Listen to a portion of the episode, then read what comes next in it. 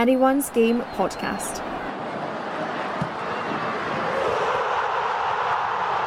Following women's football. Welcome to another episode of the Anyone's Game podcast. This is a post match reaction after Finland's 1 0 win over Scotland with myself, Andrew Southwick, and BBC's voice of women's football, SWPL commentator Stuart Mitchell. Stuart, how are you? I'm good, Andrew. A little bit deflated after that. What about yourself?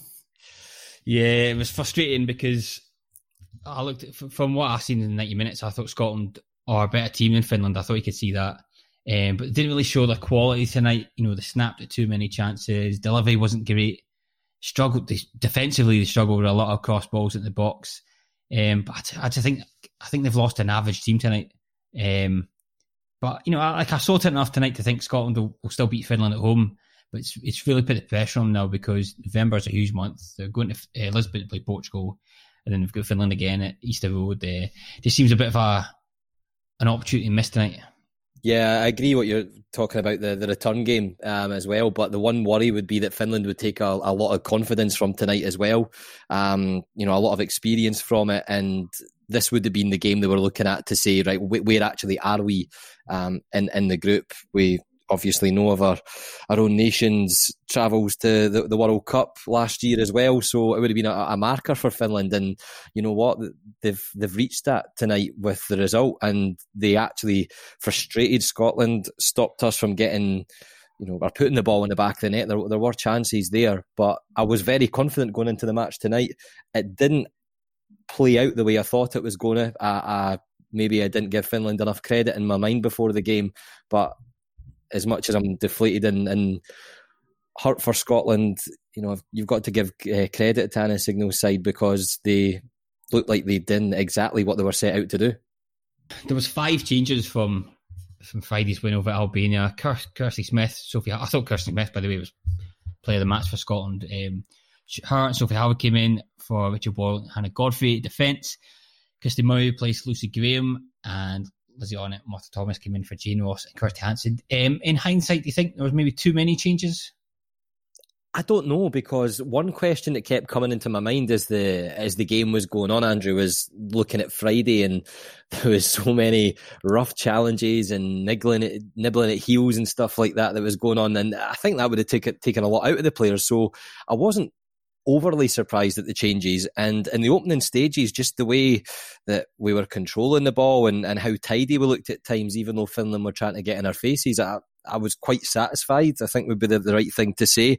Um, Claire Emslie was getting a lot of space down the, the left side on um, on the near side of the pitch where the, the camera was, and you know, I, I, felt like the openings were there. I thought Christie Murray was really neat and tidy in the middle of the, the park as well. Um, so the way it opened up, I didn't think that there were too many changes. But obviously, you know, hindsight's a wonderful thing, like you're saying, and you look back at it and you maybe people will start to pick was that maybe one too much, or could that have been a bit more consistent there? But as I said at the start of the game, I wasn't surprised, and I thought things looked okay. Yeah, the first half, I mean, like you say, Scotland started well. It was a good pace of the side. They used their wings a lot better than they did against Albania. Um, it was just that, that, that final ball was letting them down. And like I say, you know, there were kind of, it was like, like little pot shots. Um, it didn't really work the goalkeeper. Um, you know, sometimes I just thought maybe they needed an extra pass. Uh, I think, I think there was one comment actually the Albania game that maybe Scotland were keeping, were making one too many passes but I thought tonight it was actually the opposite. Maybe they've been told, right, shoot more. But, um, you know, like there was just that, there's that one opportunity just thinking, right, just a through ball. And it was kind of a shot from outside the box instead and, you know, goes wide. And um, to be fair, you know, Erin Cuthbert actually went close, a really good shot from outside the box. And she's that type of player that, you know, just had a wee bit of, of genius. But, um, and then, you know, there's one, there's one moment actually, Caroline Weir, the brilliant turn, the through ball Thomas on the run took it first time, and again it was just you know she'd outpaced the defence, and it was just you know again one touch, a bit of composure, and she was clean through, and she just kind of hit it first time, and um, there was a, a, penalty shout as well. Kirsty Smith went down, but I think she, I think the replay shows she uh, she tripped on her own feet. The one thing that really disappointed me with the first half, Stuart, more than the performance, more than not not scoring. Caroline Weir was taking a corner kick, and there was a fan in the stand taking a selfie with Caroline, we were behind her, and I just thought that's that's where football is now. I don't know. Have you, have you seen on Twitter? There's been a post by um, I think I can't remember who it was who posted it, but Jose Mourinho's Jose Mourinho standing in the, the makeshift dressing room at Burnley last night, and every player sitting on their phone around about him. That's and it's got a hashtag that's a sign of the times, or it's the world we live in. So I'm sure Josie would have just been as unhappy as you are at that as well.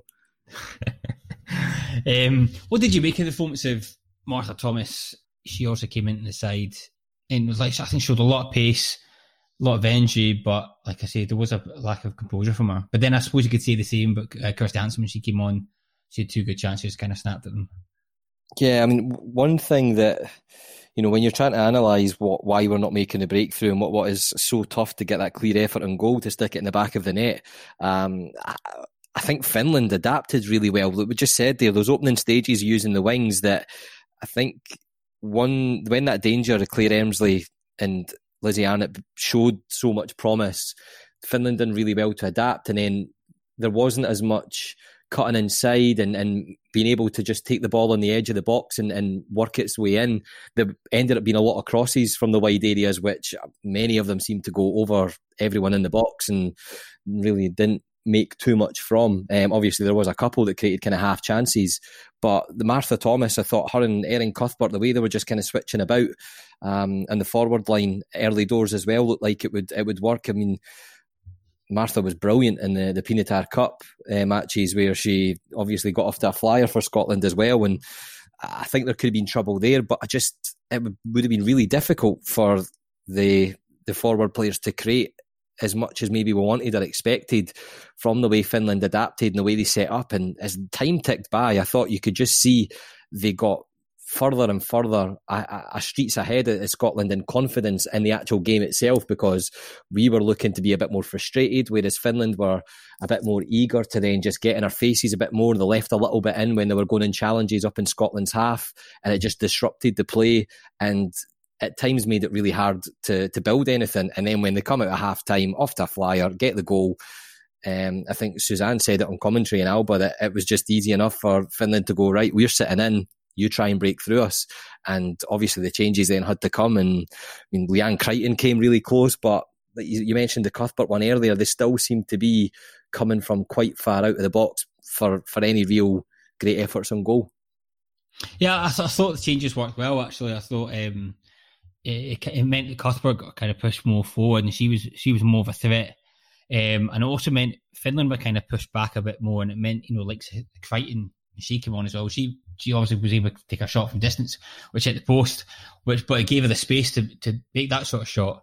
And obviously Jane Ross as well coming on. Maybe John, Jane Ross should have started. Um, she headed off the bar, but um, like I mean, the big thing like Scotland down tonight was the fact that our deliveries weren't good and Finland's deliveries we really struggled with, and obviously their goals come from we've not managed to clear.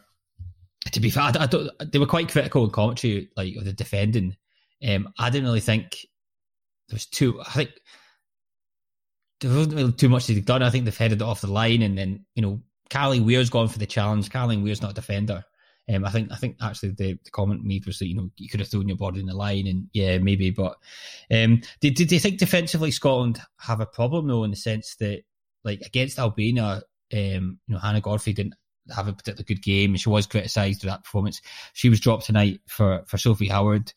I, I just wonder like you know Joelle Murray's not in the squad. Should should she be at least in the squad? I think if Jen Beattie's injured then Joelle Murray for me should be should be second choice, second choice partnering Rachel Corsie. I think you, you know experience is a, a, an amazing thing, especially when you're defending. There's a lot of, a lot you can take from from that. And Jo Murray's got in, in bags and bags, doesn't she? And she again is another winner uh, from her time at, at Hibs. She knows what success is, and she has been involved in the big moments. So you definitely expect her to be around the squad. I mean, don't know whether the the injuries that she's suffered that's kept her out of the, the SWPL opener's got a big part to play in that. But I don't really think that we've got too much of a worry defensively. Um, I mean, you you can look at the World Cup and that that game against Argentina, and it's something we don't want to look back on. But you know, we're very very quick to praise whenever things are going well, but a very Scottish nature. As soon as we do have that disappointment, we can maybe sometimes over exaggerate it a little bit. And I would leap to the players' defence that even if you're looking at the girls that have been playing in the the, the Barclays League down in, in England, there's been a, a massive period of sort of you, you know the, the break with coronavirus and things have to get going again and you're playing league and you're going away in international duty and that's been interrupted so much as well. So I will throw that in to, to give, uh, you know, a, a, little bit of a, a defence to the way things are, are, are have went this evening, um, especially after that tough game on Friday night. Which, I mean, I saw people were predicting, you know, five, six, seven goals again against Albania, which uh, Albania were, were absolutely no mugs when they turned up to Tynecastle and made sure they left their mark. So I think there's there's a lot that will be taken out of the players after the, the 180 minutes overall in the two games. But going forward, I think the, the most important thing is not to panic. It's just to collect again. The players will go back and, and play their domestic matches. And as soon as we, we come around to international time again, it'll just be try and build on that confidence. Remember that there's a, a great team in there amongst that Scotland squad and, and go again, really, and keep pushing to, to get up that table. Yeah, you're right. There's no need to panic. I mean, Scotland do still have a game in hand. Um, so the gap's four points at the moment. Obviously, they still play Finland at home next, well, December, I suppose, December the 1st. Um, I'm just looking here at the latest scores. Like Scotland could fall to third tonight if Portugal beat Cyprus, which you would expect it. I mean, considering the Cyprus results in the group, I mean, they've got like a you know, minus 17 goal difference. At half time, that, that game's nil nil. That would be a huge boost for Scotland. That also kind of suggests that, well, I mean, Poland, uh, Poland, uh, Portugal took the, the drew with Finland at home Scotland. That's Scotland's next game, a trip to, to Lisbon. It's not going to be as difficult, I don't think, as tonight's game. I think tonight's game is probably the most difficult game in the group. I think Scotland have got it in them to still go and get a result in Portugal. I still think they've got got it in them to beat Finland at home, but it's just that they've they've kind of put that pressure on themselves now because it is now a huge bunch for them. If they got even just a draw tonight, it was just kind of pressure was on Finland more than Scotland. Yeah, yeah, I, th- I, think that that showed in the game as well that Scotland needed to go and, and, and make a mark and just try and I know there was a, there's a game in hand there with, with Finland, but it would have been such a big boost to take the three points uh, back home tonight that things would have been looking so much better than they are just now, of course. But you know, if we'd got that equaliser at any point towards the end of the game with all the pressure that was being put on it, just you know more than the point for ourselves just as big would have been the, the two points drop for Finland from the, the winning position that they, they were in. So, you know, you go to Portugal, I'd still fancy Scotland. You know, I'd still absolutely think that there's enough there in the squad to, to come away with the three points. And then you, you start again from that result because things look a lot better than they do after the defeat. Um, and those, those two games will be massive and will, you know, that will probably determine or will determine how it's going to look come the end of the games. I should say, after just looking at the, the stats here from that first half, Portugal Cyprus, uh, Portugal had 15 attempts in goal. Um, I think seven on target, so they're probably going to score at some point. Um, but you know that that's still it's maybe a little bit of confidence for Scotland in sense that Scotland beat them eight 0 Finland I think beat them four 0 You know, and there's there's Portugal kind of kind of struggling away, and Portugal as well. I think they only got like a one 0 win of Albania. So you know, Scotland should yeah, I know Portugal. You kind of hear Portugal, you think of Eusebio and Ronaldo. You think these are you know brilliant at football, but in women's football terms, Scotland are. I mean, they're, they're the highest seed in the group. You've got to be confident in that one. Um, I was actually really wanting to go because it's it's two days after my birthday, but it's uh, go for some winter sun. Yeah, but it's a it's a fourteen day quarantine, which means I would then well, one I've got got fourteen day quarantine. I also missed the, the Finland game Easter Road, but uh, we'll see, we'll see. But uh, hopefully Scotland can turn it around in the next double header. Stuart, thanks for joining us again on the Anyone's Game podcast. Check out the website, anyone'sgame.substock, stopstack.com and enjoy the rest of your week.